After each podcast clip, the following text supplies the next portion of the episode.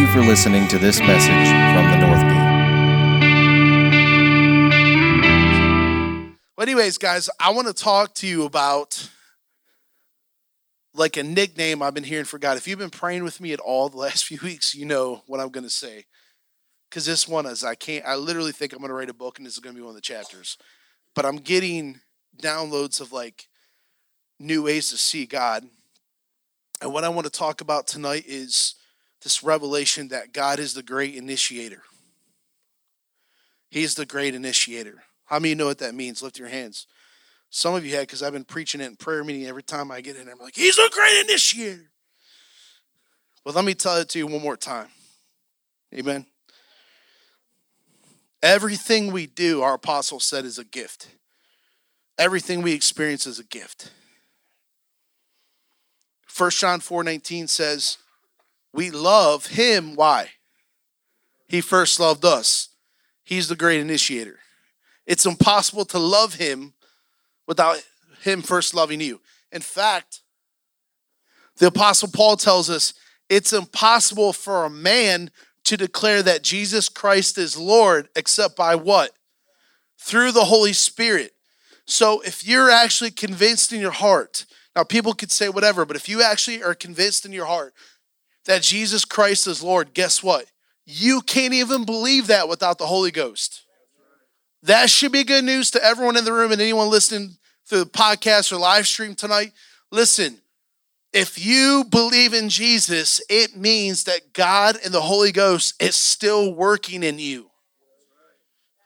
That is good news. I'm seeing examples on, on social media of Christian artists that renounce their faith and are like, I don't know if I've ever really believed. And I'm like, hmm, that's terrifying. It's one thing to say, I know I should be living this way and I'm not, but I know he's he's still God. It's a whole other thing that is, I don't know if I've ever actually believed. That's terrifying to me. So if you believe in Jesus, Glenn, that's good news. That means he's still working in your life. Amen. John 6 is loaded with jewels. You know what John 6 is? It's where Jesus told a whole crowd of people to eat me. You want to thin out the crowd? There's too many people following me. I'm kind of tired of this. Eat me! It's like a Slim Jim. He was the original Slim Jim commercial. Jesus. Eat me! Did he not? Eat my flesh, drink my blood. They're like, dude, bro, you're getting a little crazy with this revival thing. But in John 6, in between of all this, and he's watching the reaction and he begins to provoke them, he says, in three different verses, he, I piece it together as one thing in my mind because it's, it's such a beautiful thing. He says, No one can come to me unless the Father draws them to me. Okay, think about this. At another place, a little bit down, I think it's verse 44, he says something like, No one can come unless the Father grants them to come. And anyone that the Father brings to me, I will by no means cast away, which means to be to eject from me, to be spewed out. That's good news. Now let's practically think about this. What does that mean? How many you in the morning have ever had an unction or an impression, I want to see Jesus? I want to pray this morning before work or anything like that? Raise your hand. That is a testimony and indication that the Father is drawing you. How many of you ever done that? And then the prayer closet was hard as a rock. And you started the question, What's wrong? I normally hear you. How come I'm not hearing you? Where are you at, Jesus? Did I sin? Then the accusing voice starts coming, and you start getting into, I swear now I'm going to pray six hours a day and I'm going to do everything. And you try to start, you finish in the flesh what started in the spirit just because you didn't give a revelation for 10 minutes. Maybe I'm the only one. Okay, now I got some hands going up, okay? The fact, Amanda, that he puts it on your heart to come to church when you don't feel like it and to pray and seek his face when no one's around here is an indication that he's drawing to you and he will by no means cast you away. You know what that means? Even we don't feel him working, what does this song say? He's working.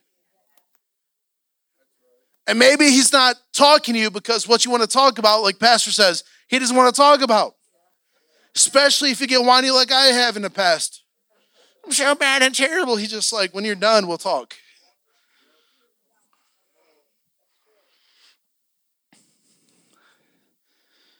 I was blown away not that long ago, a few months ago. I was praying, like, Lord, what do you want to talk about today? I'm praying in tongues, praying in spirit. What do you want to talk about today? Praying. I don't know if I said those exact words. All of a sudden, I saw Johnson Dorn in my mind, Pastor Johnson from Hope Chapel.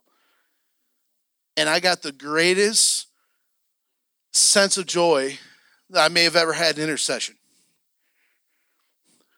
I mean, I come from the camp where we cry and we travail. Right, grab the horns by the altar. And I'm sitting there in my living room praying in the spirit, going, I don't know what to do. I'm just so happy right now. God, you want me to, does he need saved or something? Like, what does he need? Like, pray? Do I cover him? Is he sick? Like, I'm, my mind, my religion instantly takes me to something's wrong. And the Lord's like, no. He's not wherever, no. I just want to celebrate my son. And I realized in a moment the Lord was just inviting me to what Zephaniah 3:16 off the top of my head. The Father dances over us, and he was allowing me into the circle dance over Pastor Johnson. I have no idea why. But all I did was make room in the morning, and he just says, Mike, check this out. Consider my servant, Pastor Johnson, over here. I just love this dude. And I'm like, yes, I love that dude too. He's amazing. He gives the best hugs, man. I've seen him deliver someone that a demon curled up one time in the gym and made this growling noise and clenched a fist. He literally laughed at the demon and said, Not today, and gave the dude a hug, and the dude fell, a 6'3, 300 pounder fell right in his arms. I was right behind him, waiting to catch. I'm like, It's on, get the buckets, get the trash can over here. Nope. Perfect love had its work.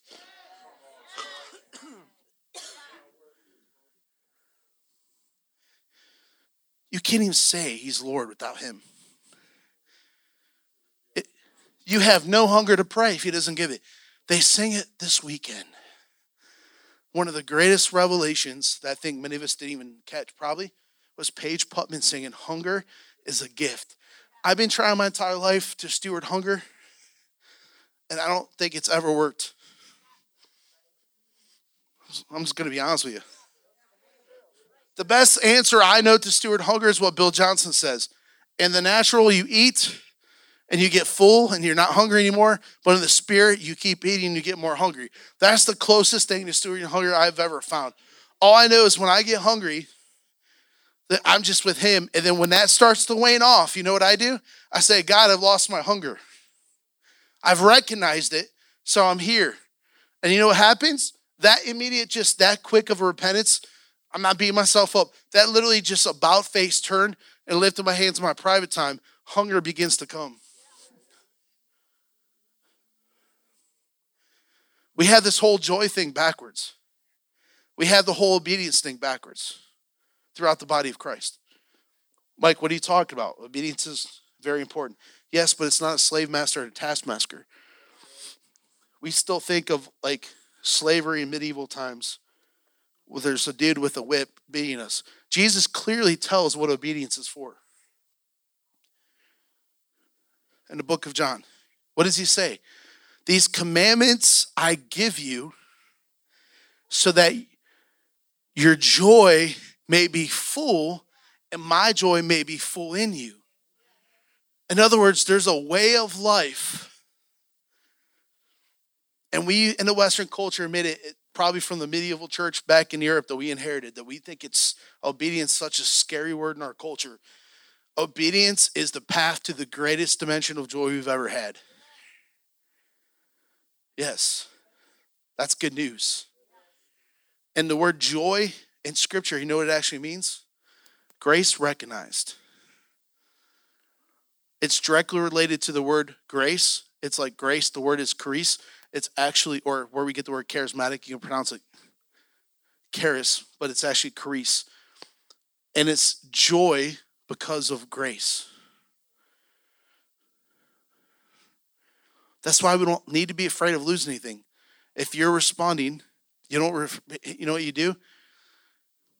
You raise your hands.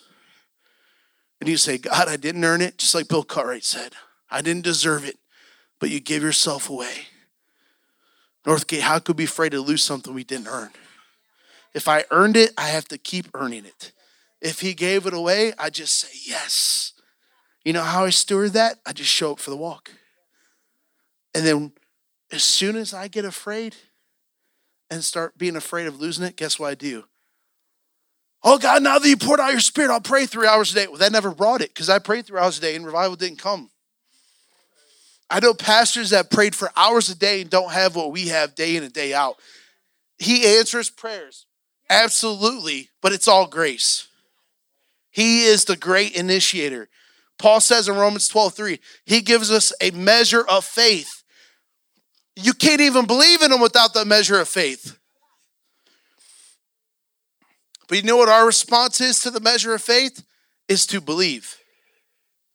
He gives you a measure of faith. Here, I'm real. How many of you know what I'm talking about? You got saved. You felt that maybe your mommy and daddy, your grandma took you to church, and you're in there. This is down. This is barn. I can't stay in church. Next thing you know, one Sunday morning, something start hitting your heart and you're like, my God, this stuff is real. I used to, as a kid, be up there watching my mom pray in tongues. I'm like, she's just saying the same four like Chinese words over and over again. I don't know if that's real. And then I get saved and I just feel this tug of pray. I went to the gym, I come home and I'm like, I feel this tug to pray. I'm like, ah, I'm gonna be late for work. I get going. I kneel down. This is how I got tongues. I literally kneeled down to go pray in English. Next thing you know, I start going, and I was like, like I didn't, what am I doing? And I couldn't stop.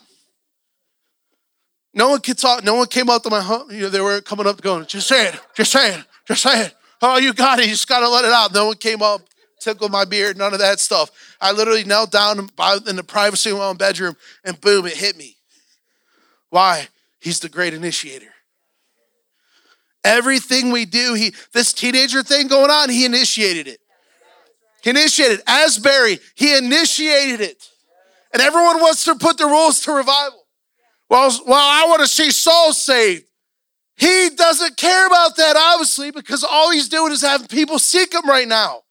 Can you just let God be God for a minute and quit putting your stupid religious, charismatic rules?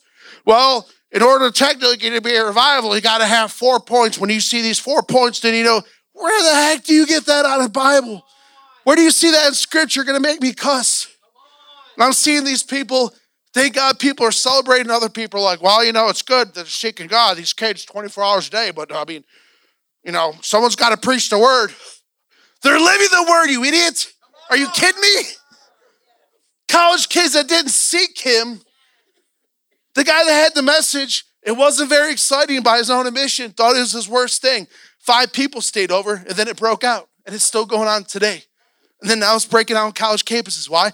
Because God decided to be God, initiate some things, and people responded.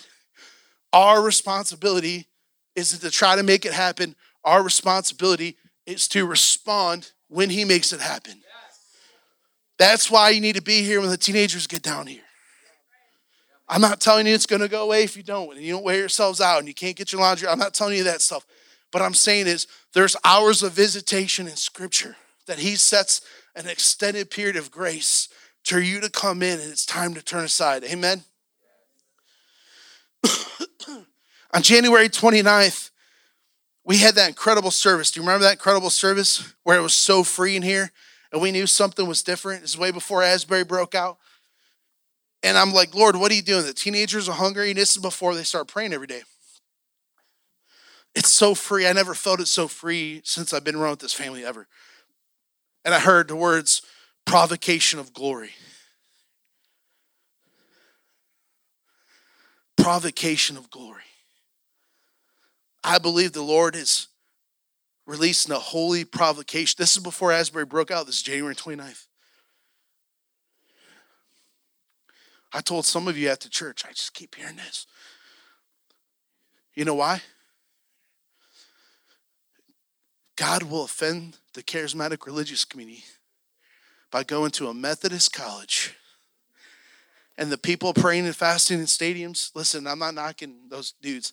People doing this and spending 24 hours of prayer, they're not receiving it.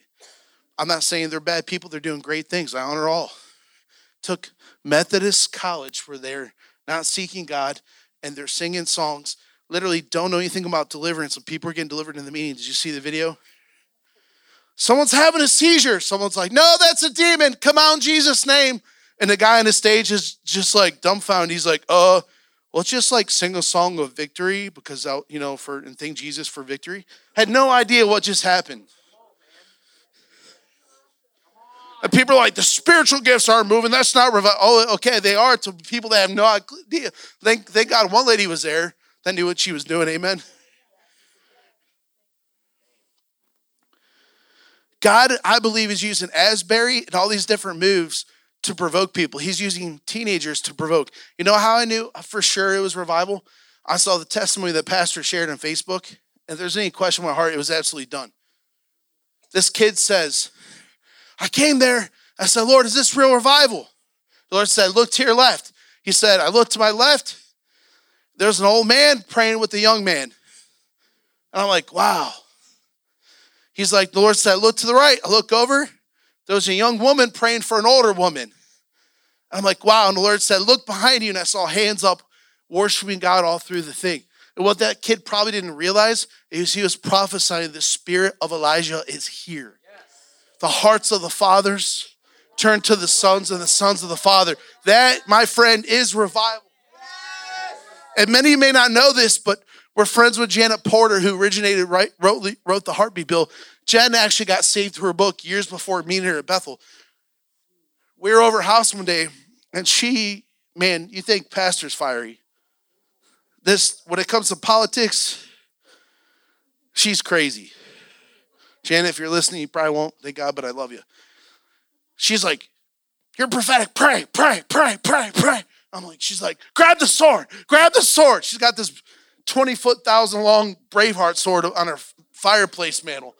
And I'm like, I'm not really getting anything. You know what I mean? You guys know me. I'm like, okay, yeah, yeah. She's putting this freaking, literally a Braveheart sword in my hand. I got this at the state house or whatever their whatever story was. And I'm like, great, I got nothing. You know? She gives me this sword. We begin to pray. Do you remember this? And I said. When the laws of abortion overturn to this land, the hearts of the father will turn back to the son, and men will return back to their families, and the curse will be broken off the land. And I was like, what just came out of my mouth? I don't know if I believe that. What the heck?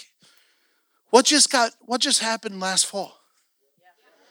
I know abortion's still legal, but you know what just happened? The law of abortion that held it all together was undone in one moment. Now, the turn of the year, what do we see? The hearts of the fathers. What happens when abortion is outlawed throughout the country? Fatherlessness may never be heard of again. I never heard anyone say that or prophesy. I'm just telling you what came out of my mouth with the Braveheart sword. May have been the sword, I don't know, but I think it was the spirit. It's revival. What are we doing here? Teenagers are going after it. Mike Clendenin's here when he's not working almost all the time. I come in one day. Bill was here. I see, I don't know, left or something. I come in here. Mike Clinton is here. I look over, didn't even know she's here. I see Beth Cutter by that couch where they're dancing. I don't know if she danced for years, like being in the house. Like she was dancing like, like there was a thousand people going crazy, and there may have been ten people in the room. And I'm like, this is that. Why? The parents turning the hearts to the sons and daughters. The sons and daughters aren't saying, This is our revival. Boomer, get out of here. They're intertwining. I look at Caden one day. I was like, Caden, you mind if an old fat guy comes and prays with you? And he goes, Let's get it. And I was like, We win. We win.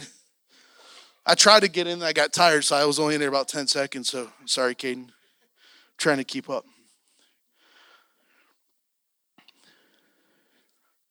There's something Bill Johnson calls honoring the spot. He went to go train his hunting dog. Make a long story short, how they train a hunting dog, I guess. I know nothing about hunting, so Warren could probably tell you more than me.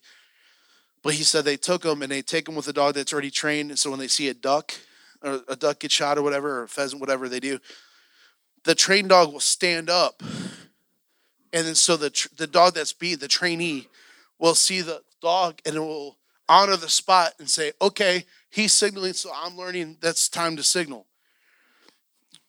And Bill Johnson says, whenever I see someone encountering the presence of God in a new way or different way, and I know it's God, but it may be something I never encountered before, or if I'm just kind of sitting there watching and I'm not in it like they are, I just honor the spot.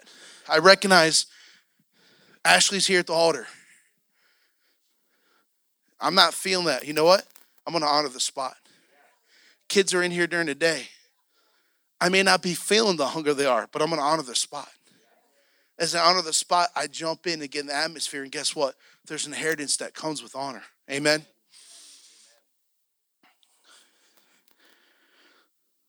There's a provocation of glory.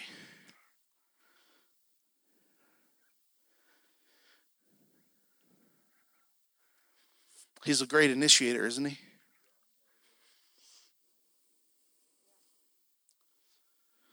In Acts 114, Kevin, if you're back there, you can pop this up.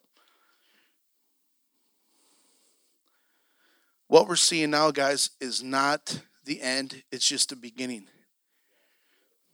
Jesus has the 12 in Acts 1. He commands them, he doesn't tell them to pray, ironically enough. He tells them to go to Jerusalem and wait for the promise, right? Guess what their response is? He never tells them to pray.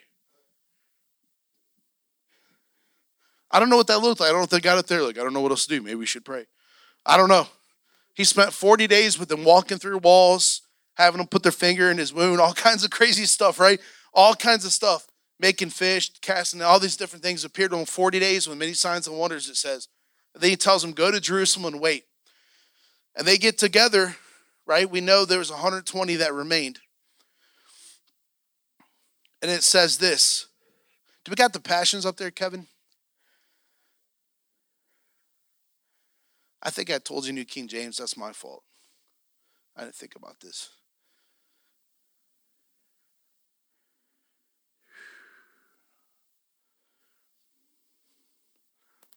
There we go. Verse 13 to 14 of the Passions here. Arriving there, they went into a large second floor room to pray. Someone say upper room. Those present were Peter, John, Jacob, Andrew, Philip, Thomas, Bartholomew, Matthew, Jacob, the son of Alphaeus, Simon the Zealot, Judas, the son of Jacob, and a number of women, including Mary, Jesus' mother. His brothers were there as well. Now, here it is. All of them were united in prayer, gripped. Now, I'm going to add holy because I love it. With one holy passion, interceding night and day. Now, stay here. What is translated one mind and one accord uh, it's a little tight, it's a little loose translation. When you look this up, the passion is the most correct. That word that they say one mind and one accord is actually just one word. It means same passion. They were gripped with the same passion. They just saw Jesus. He, he said, Go here, we're here, we're gathered. What are we going to do? Let's pray. Let's pray. They're gripped with one passion. What is the one passion? To seek the face of Jesus. It results in a prayer meeting but it's not the end. Friends, I'm here to tell you today that this initial provocation that we're seeing with the hunger to pray and seek the face of God is not the end, it's only the initial provocation. That word for same passion also means unanimous. When I think of unanimous, I think of boxing. Have you ever watched a boxing fight and they say, by winner, by unanimous decision. What does unanimous means? It means everyone in the room agrees. That's why when Pastor I we call you up front and you don't want to come up, guess what you're doing? You're not coming in unanimous agreement. You're not coming with same passion.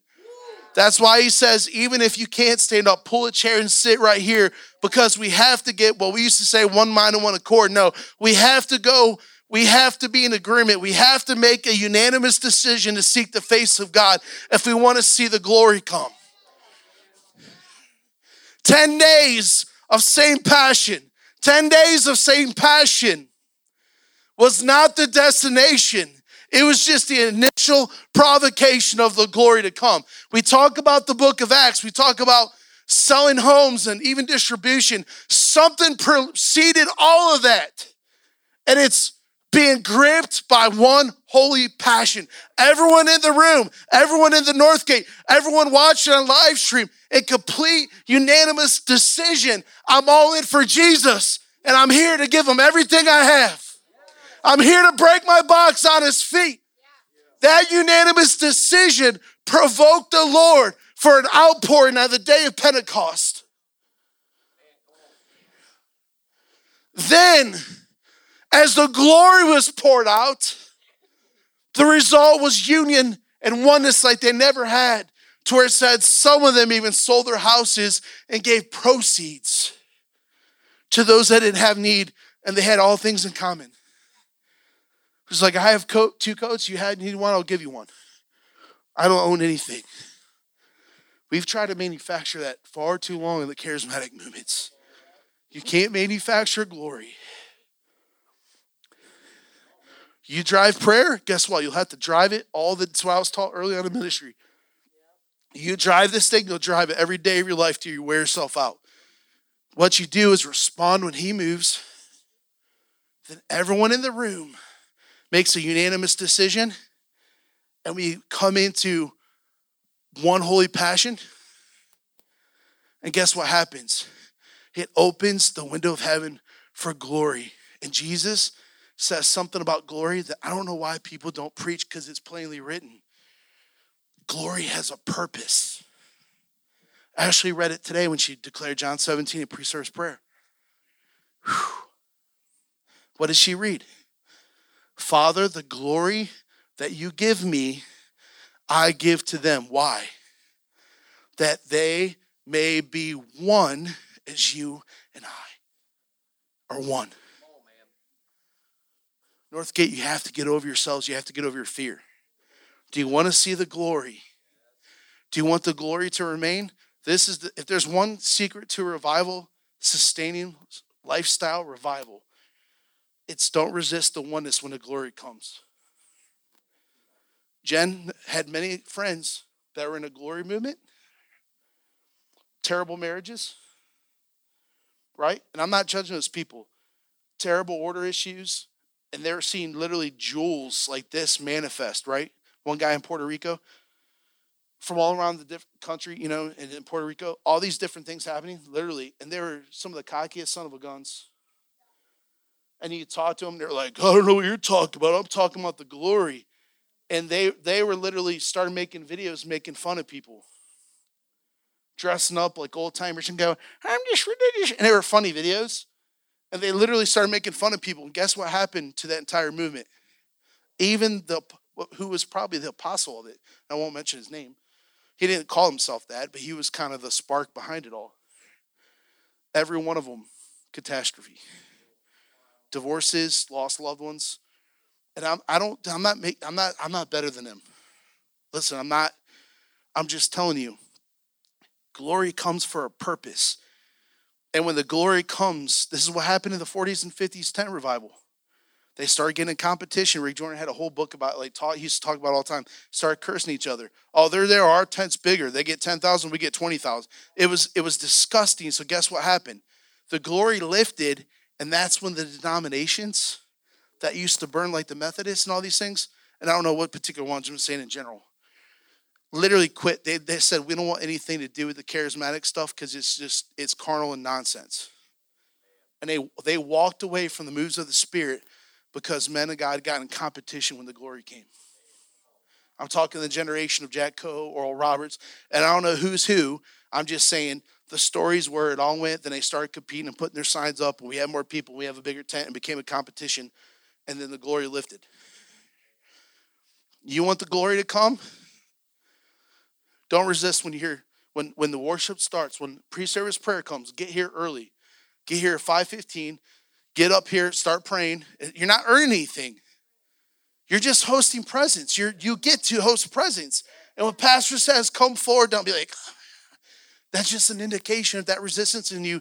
You're not making unanimous decision. I'm not saying this to shame you. I'm just saying, even if you don't feel it, get up next to someone like Mike Minichi.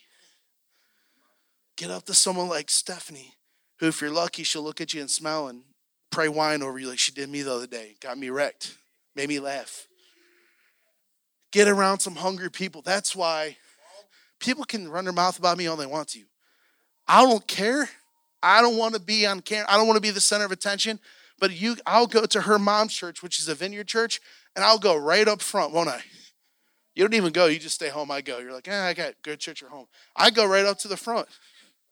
I don't care. I want to be in the center. I'm not trying to be seen. I want to be in the center, and I don't care what anyone says. The back of the room is not the same as the front of the room in any church or conference I've ever been to. I used to go to Batesburg, some of the greatest meetings, and sometimes we had to get an overflow. It was not the same as being up front right by the stage. No disrespect to anyone. Babies run around, kids messing around. Wasn't the same level of focus and seeking. You get up that front, like those kids did in Mobile, there's just something different about being front and center. Ain't nothing about being seen. Whew.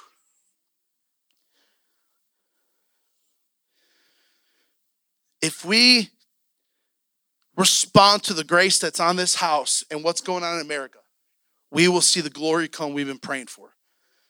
What does the glory look like? It's the weight. In Hebrew, it's the word kabod, which means the weight. The last message our apostle gave in 2019 December, guess what it was? About the weight. Now he's returning in April. And I'm praying that the announcement is you went through that four year process. Guess what? Now you're three and a half years, really. Three and a half year process. And guess what? Now you're being entrusted the greater weight. Because when the glory comes, everything changes. When the glory comes, miracles just happen. We're getting ready to enter a miracle realm like we've never seen. I'm telling you, I'm discerning angels this last few weeks like never before. I'm telling you, this thing is protected. Do not be afraid. I'm telling you. I haven't even had time to talk to Pastor Mama Tina about it, but they were doing, I don't know, it was a wrestling thing or something that was happening. They were late to one service. In pre service prayer, do you remember we grabbed Talani and Sissy, we had them touch hands, we formed the mercy seat. I saw the protection angels covering it. What did she sing when she first got in here? She sang Joy, which we prayed earlier, and she said, I feel mercy in the room. She had no idea that we took 10, 15 minutes and we literally joined hands all across everyone that came. There's probably like at least 30 of us that time. And we literally created mercy streets across the sanctuary saying, We create a seat for you to come. We create a seat for called mercy for people to come.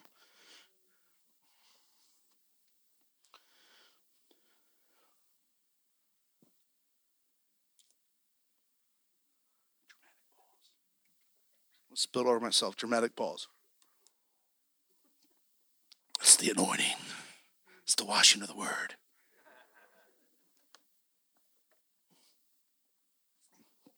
Let it rain. It's the former and latter rain. The latter rain should be more than the former rain. I want to tell a couple angel stories. On January 31st, we're going to end this thing with an invitation. And I don't know, man, if you're feeling the blood song from Bryn, I don't even know what it's called. If you're feeling that at the end, we get here, jump right up there and do that, the band. Because it just Wednesday night at Rock Me. So I don't know if I'm trying to recreate a moment or not, but it was amazing. And it's a song to just, there's history there with our pastor in that song. So, amen. In 2008, I went to Ravenna Assembly of God.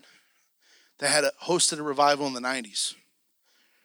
I was literally saved in the fall of 2007. This is what, six months later? And I'm just seeking prayer meetings. There's no prayer meetings anywhere on any church website, Portage County, except for Ravenna Assembly of God. It was 8 to 10. So I'm like, yeah, I'm going to go there. There's, there's going to be like 30, 40 people just going after. I show up. There's one old lady, crazy lady like Mary Ellen And um, her name was like Mary Jane or something. It was almost the same name. It was you. It was you. It was your spirit man. She was a flag lady, just like I'm telling you, it was like Mary Ellen's sister. You know who I'm talking about? What was her name? Mary something. Jane shooting. Nah, I said I must have been thinking Mary Jane. Now, see, I was just saved six months, Jeremy. So I was, I must have called her Mary Jane. I probably called her. I'm really bad with names. Probably called her the wrong name the whole time. Still getting delivered. Last dance with Mary Jane. She was one of those prophetic ladies. You're not sure if it's actually prophetic, but she was extremely prophetic because the last time I was there, she's like, Lord, I don't know if Mike will ever come here again, if I'll ever see him again.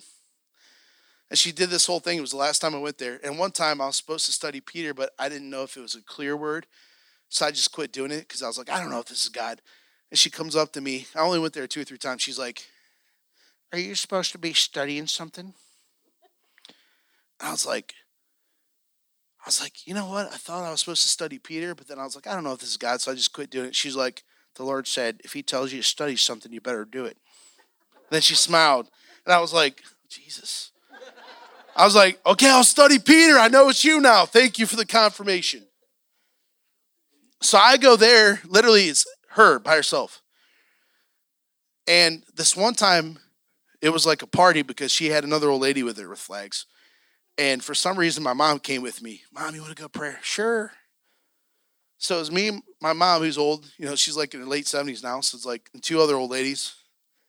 And there's me and my like 29 years old. Just funny. Fresh off partying and just dealing steroids, all that. I'm showing up to this thing at like eight in the morning or whatever. I show up there and we start praying for Muslims to get saved. And next thing you know, is I'm sitting there I felt like a breeze come around me, like a swirling. And I just kept saying, Holiness, holiness. We're all holding hands. And I'm sitting there like, man, this, I just feel holiness. And I just kept saying, Holiness, holiness. We're all holding hands, being extremely Pentecostal. Well, they all just like let go of my hand and walked away. It was so weird because we're all praying together and running the heavens. And next thing you know, the fear of the Lord came so strong. I got on my face. And I thought I was going to die. And I'm like, like, Listen, I totally related when the angels showed up in the Bible and they thought they're going to die. I, I literally like say what you want about the fear of the Lord. I get it. But there's a measure of the fear of the Lord where you're afraid you're going to die. Because all I kept saying was, I realized in a moment how impure I was, and every thought was seen. And I knew I couldn't hide from any thought. And I'm sitting there going, I'm grabbing my head like this, and I'm saying, Lord, don't kill me. Lord, don't kill me. You're holy. You're holy. Don't kill me. I'm too sinful. I'm too sinful. Don't kill me. And literally, as the light got brighter and brighter, I was terrified I was going to die in the presence of God. I'm not kidding. I've never felt anything like it since. I'm six months saved, have no marker, no theology. I'm just, and then all I'm on my face trying to get in the carpet. I'm so terrified. Next thing you know, I go into a trance and there's an angel standing right before me. Blonde hair, blue sash. Like a better looking Fabio. You're way better looking Revelation than Fabio. I was like, am I making, you know, if, if it wasn't so intense, I would have thought I'm making it up. Fabio can't even compare to you, Revelation. I'm sorry. So I, I'm sitting there. This dude looks at me. He doesn't move his lips. He looks at me and he says, I am Revelation. Then you know my personality, right? Because the fear of the Lord kind of dissipated at that point. I was like, this dude just say his name's Revelation? and he heard me. And he said, I'm here to bring you revelation. I'm like, jeez. And he takes a gold key like a key to a city. And on the key said Hebrews 11 6. And he handed it to me and said, I give you a key called seek. How many know what Hebrews 11 6 says? Without faith, it's impossible to please God. But you have to believe that He's God and that He rewards what? those who diligently seek him. And he gave me, he went on and talked about some other like, you know, mystery stuff. Like you're gonna walk through seven doors kind of thing. I, I had to go look at my journal. I can't remember. All I remember is the key was like so profound to me, and I received this key called Seek. I've been seeking them ever since. There's been ebbs and flows in that seeking, but it's it's just a key in my life. Fast forward 2009, in the late summer. I don't know if we're engaged yet or not, but we did this tent meeting which no one showed up to and almost ruined our ministry at the Glory Barn. We are sure revival is breaking out in 2009. It was a cool fall night, but the sky was real clear. Jen and I have hoodies, and we had this idea, this romantic idea. We're going to snuggle up in the back of their truck, the old S10 extended cab thing we had, and just watch the stars. So we're bundled up because it's freezing. And uh, we're just cuddled there, and we both fell asleep. Why go into a dream? And I won't go into all the details. But the first dream I had, there was a newspaper headline of like a boxing match like announcing a contention and a victory. And then the next dream I go into, there's some other things in there I won't talk about, but I, I go into this dream, and the second one was on the front page of the newspaper, announcing revival has come. And open eyed, I was in what some people call twilight. I wasn't, I couldn't move yet, but I was awake, but I wasn't dreaming. It's kind of in between state. And I look up toward the moon, and I see a spider web with a like black widow looking thing in the middle of it and it was purple and black. And then right next, like it was like here in this side of the moon. And then I see what looked like the moon head moving. I was like, what the heck is the moon moving like that? And I realized it was it was like a white hologram of an angel that walked. It was so tall, its head was where the moon was. And it walked through and it had a cloak with a real high collar on it. And it was wearing a cloak and it started walking in the field to where the tent was. Like it was in a neighbor's property. We're out in the country, and it started walking. And Jen has no idea this is going on. She's she's asleep, and you guys know the Jesus Lord joke with me, right? No one can say the the thing test the spirits. If they say Jesus Lord, they're legit. So anytime I get terrified in a encounter, I yell Jesus Lord because it's the first thing that comes out of my heart, and it's a, it's a joke, but I still do it. I still do it. I don't know why. It's you can make fun of me because it's funny. So I'm in there. I don't know if you're still asleep. And next thing you know, I see this thing, I freak out, but I can't move. I'm just like, you know what I mean? And then all of a sudden, my I snap back in my body or whatever it was, and I yell, Jesus Lord! Just like no one is in the middle of a field by her tent. And Jen wakes up. She's like, Are you okay? What's going on? And next thing you know, I don't see this thing. The next thing you know, I see a hologram of a foot step right through where we were. Jen doesn't see anything. And right when the foot starts to hit us, Jen goes, Whoa! And starts rolling around the back of the truck. I jump out and go, Oh my God! Oh my God! This angel just walked right through us. I saw it. I saw it. She's like, What are you talking about? Oh my God, God. Jesus coming back soon. I don't know what I said. I was probably, I'm not taking the mark. I was freaking my stuff out. I never got any revelation of what that was. And then fast forward at Bethel. I was at Bethel, Cleveland. My time was starting near to an end. I was there until 2013, from 2010 to 2013. And I know I was there just to get equipped and to help them help me get through a dark night of the soul of two years I was going through.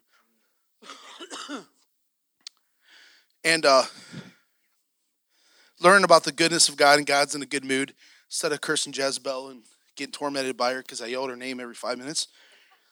It's so much better this side. So much more freeing. If you're in warfare, just get out, do yourself a favor. So it got me out of that. And when my time was coming to an end, we knew grace was lifting, but I was at Victory. Steve Witt was speaking. He was our pastor in Victory, Coatesville. And they had river service, and he was speaking. There's a lot of guys from Bethel Redding there and I go into like this deep vision in my mind. And I see an angel. I can't say for sure it's the same one. I think it was. It was real tall. And he was carrying this huge pocket watch. He was tall as a building. And this pocket watch was hanging down, probably big as I was. And it said three minutes to midnight. And doesn't say anything to me. He just points his finger. He's holding the pocket watch and he's pointing his finger to go to this bridge. And I went over this bridge and it looked like this little town, a lot like Mantua. And we transitioned to be part of the family here around that same time or a little bit after that. So I knew the point of the counter, counter is I'm going to transition you to this area of a small town kind of thing, not like the Cleveland area and all that. well, I haven't really thought too much about those encounters at all till January 31st. We had prophetic ignition. We try to have prophetic ignition. How many were there? Raise your hand. I started telling these two stories, and what happened? Just the Lord just loved it or something. I don't know what happened. It got wild. Like we got, I'm like, well, I think the class is done today. We're just of go with whatever. She's getting tongue interpretations. Nika's whimpering, and like it just, I don't know what was going on. And every time I'm like, okay, I feel like we're gonna teach now. Everyone's like, yeah, yeah, yeah, yeah. I feel that. I feel that. And then we stop, and then we start all over again. I was like, screw it. We're not doing activations, anything. This is the activation. But during this few weeks of, February, when this whole thing started breaking out, I still got this provocation of glory in mind. And I'm sitting here praying one night. I don't know if it was one of the hundred services we did. I don't know. It could have been a prayer because I was here so much. I really it's it all. And I'm not being cynical. I just can't tell you what day or service it feels. We're just people are here praying. That's all I know, or worshiping. So I'm sitting here and next thing you know, in my mind, this isn't a face to face encounter. In my mind, I see that big angel again. And I'm trying to be cool. I'm like, what's your name?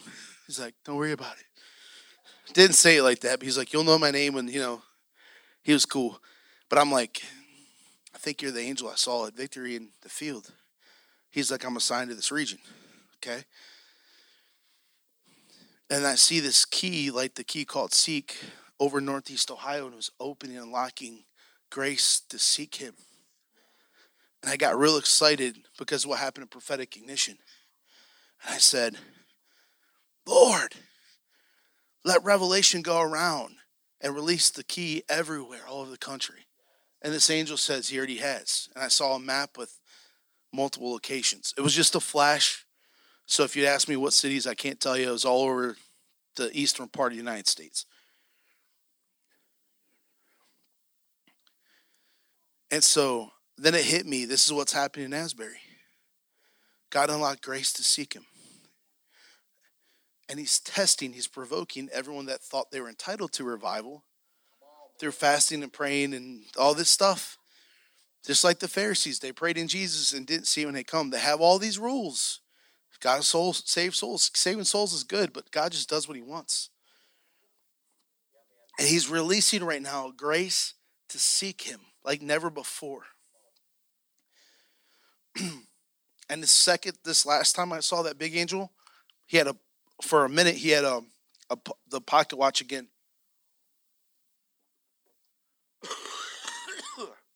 Excuse me. This time it was one to midnight. And I thought to myself, but I thought this was that. How come it's not midnight? And then it hit me. This is just the beginning. This isn't even the new day that we've been praying into. That should be good news. What we're seeing with our teenagers isn't even close to the fullness of what we're getting ready to see in this third great awakening. It's only the initial provocation.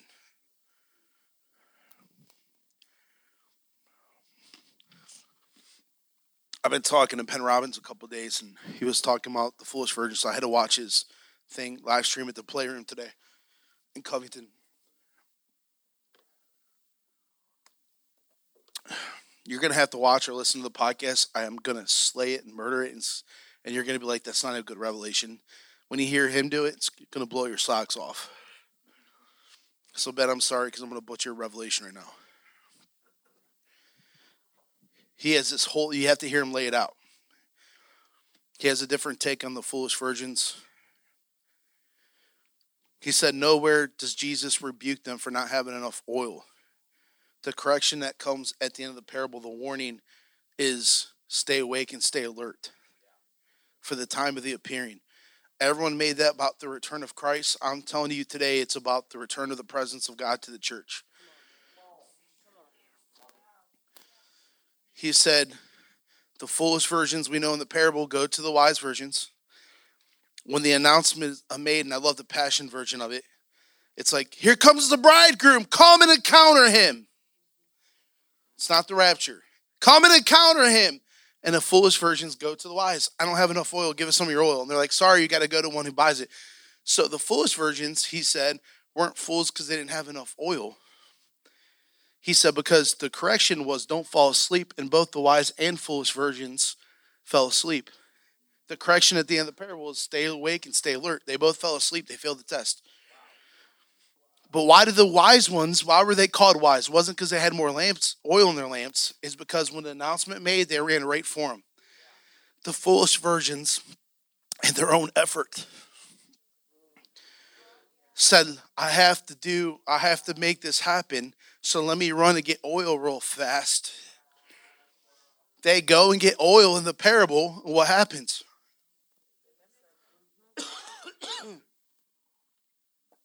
it says the door was shut.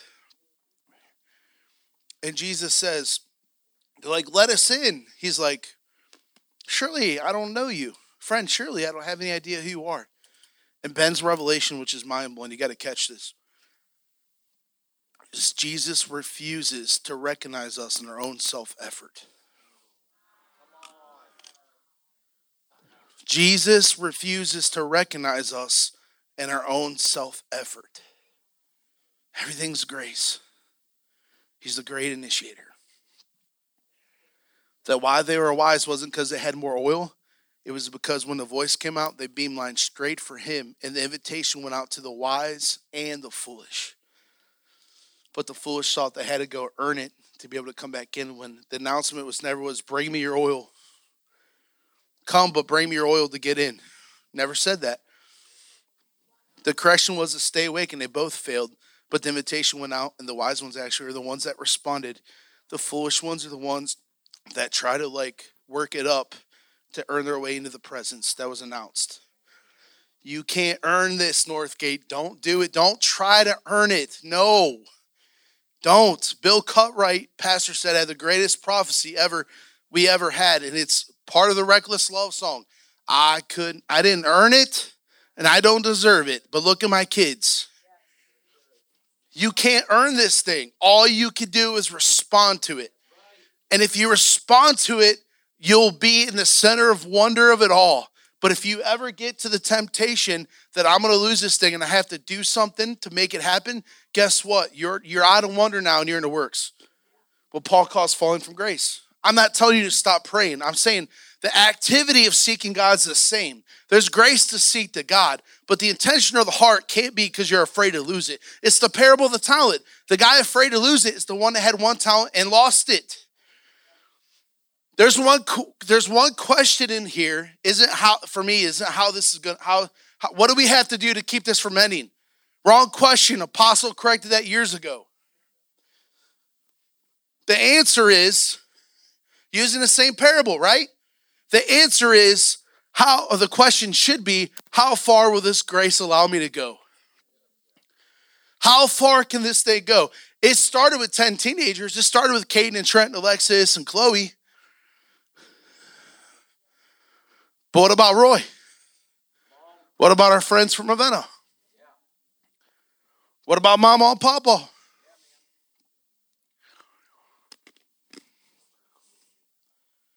How can this thing grow? What about our visitors tonight? What about people that go to Dollar Tree? And they tell the stories. People are always asking what that was. They hear it and they feel something. You hear the testimonies, but they're afraid to check it out.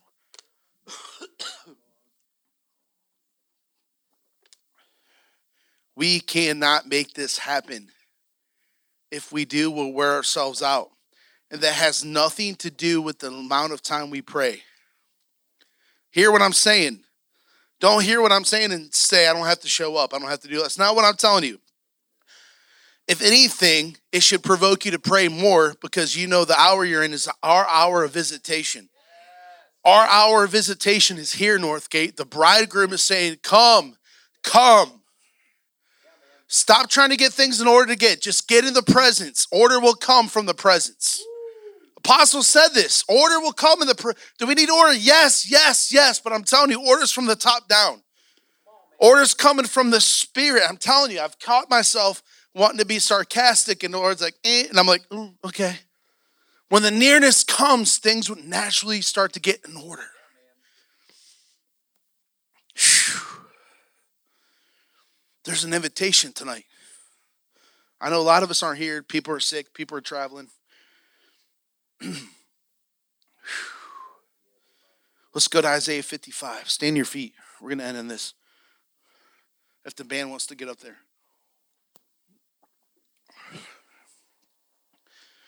The invitation now is the same as it was in the beginning.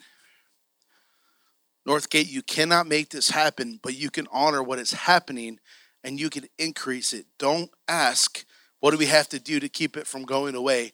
Ask the real question how can we grow this thing and how far will this grace take us? It's, I'm telling you, in my personal life, as soon as I start questioning what do we have to do so this doesn't go away, I instantly snap back into legalism and I'm like, okay, Lord, I'll pray three hours. You're not going to pray three hours a day all the time. With the greatest intentions, I've tried. It doesn't happen. You do it for a couple, just like a diet. You do it for a couple days, and a few days later, you're like, yeah, kind of really want a wing or a piece of bread. You start off great, but it always dies out, doesn't it? Has nothing to do with the amount of time. Has everything to do with the posture of your heart. When you are afraid to lose it, you automatically step back into the voice of Ishmael and legalism and the accuser of the brethren. When you ask, This is amazing, how can we give the whole world to this? You win. You know why? Because now you're worshiping right where you want to in, in the place of wonder. I'm telling you, legalism is a prison that looks really spiritual. Apostle seven year, years ago prophesied you're coming out of a fast. You're coming into a feast. And in april we're feasting again. But more than meals together it's feasting on him. This is the great feast. I couldn't earn it. I don't deserve it. Yet he gives himself away and i'm going to feast on his faithfulness i'm telling you northgate i've been to churches i've been in prayer meetings that prayed for this and those people don't even have churches anymore and they were legit men of God with passion and compassion. They don't even have churches anymore. And I'm not speaking a word against them, I'm just telling you be grateful for what you have and the family that you have. And my God, when the Lord starts initiating this thing, which He already has, just respond.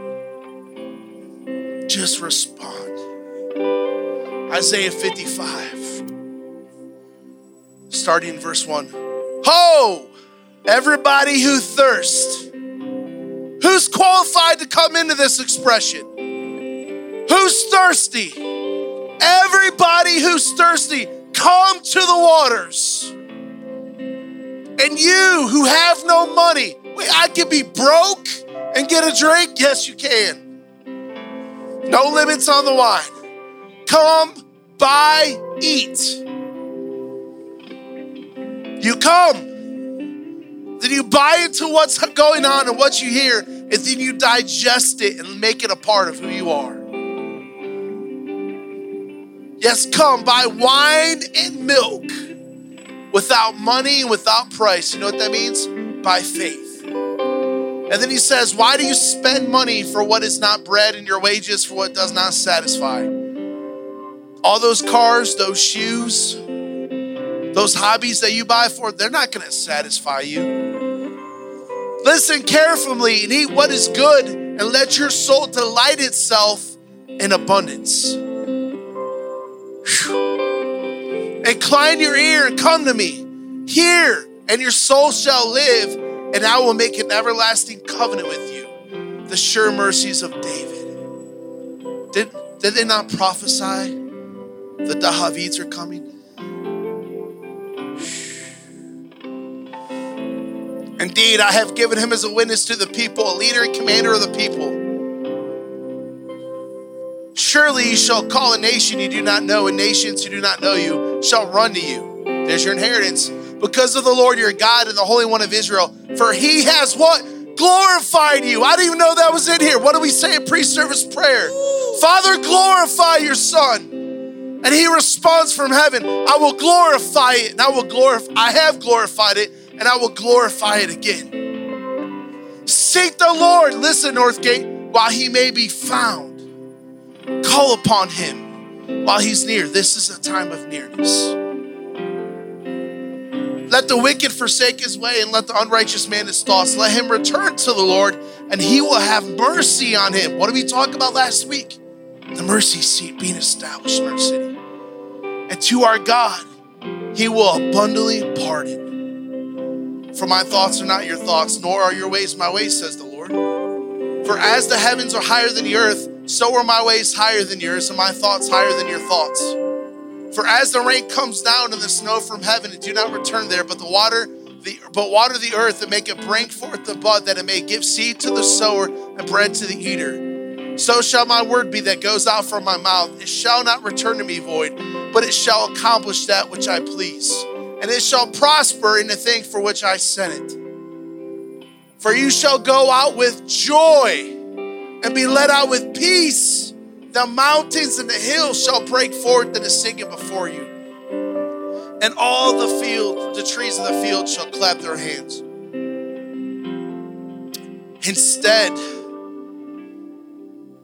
of the thorn shall come up the cypress tree. Instead of the briar shall come up the myrtle tree. And it shall be to the Lord for a name, for an everlasting sign that shall not be cut out.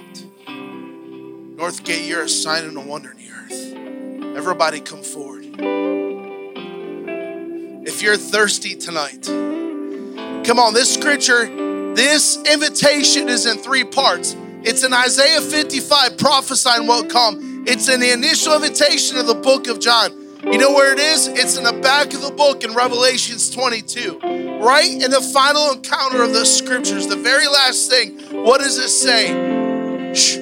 For those who are thirsty, let them come and drink. Let them come. Let them drink of the river of life freely without limitations. Northgate, will you respond to the call? Will you come to the living waters tonight? Will you come to the living waters tomorrow during the afternoon on your lunch break and tomorrow night? Will you respond and say, God, you're doing something special and I'm going to honor the point. I'm going to turn aside. I'm going to let the spirit of Elijah have its way and I'm going to bring my son up here and pray. Will you respond tonight with thanksgiving and liberty? Because there's a holy provocation. And if we make unanimous, unanimous decision, this house will see the glory of the Lord and not have to wait another 40 years for the next generation to see prophecy fulfilled. We will see prophecy fulfilled, beloved, and we will see it in our city. Lift your hands. Come on. Thank you for listening to this message from the Northgate. If you would like to donate to this ministry, please go to www.thenorthgateoh.com and click on the link at the bottom of the homepage.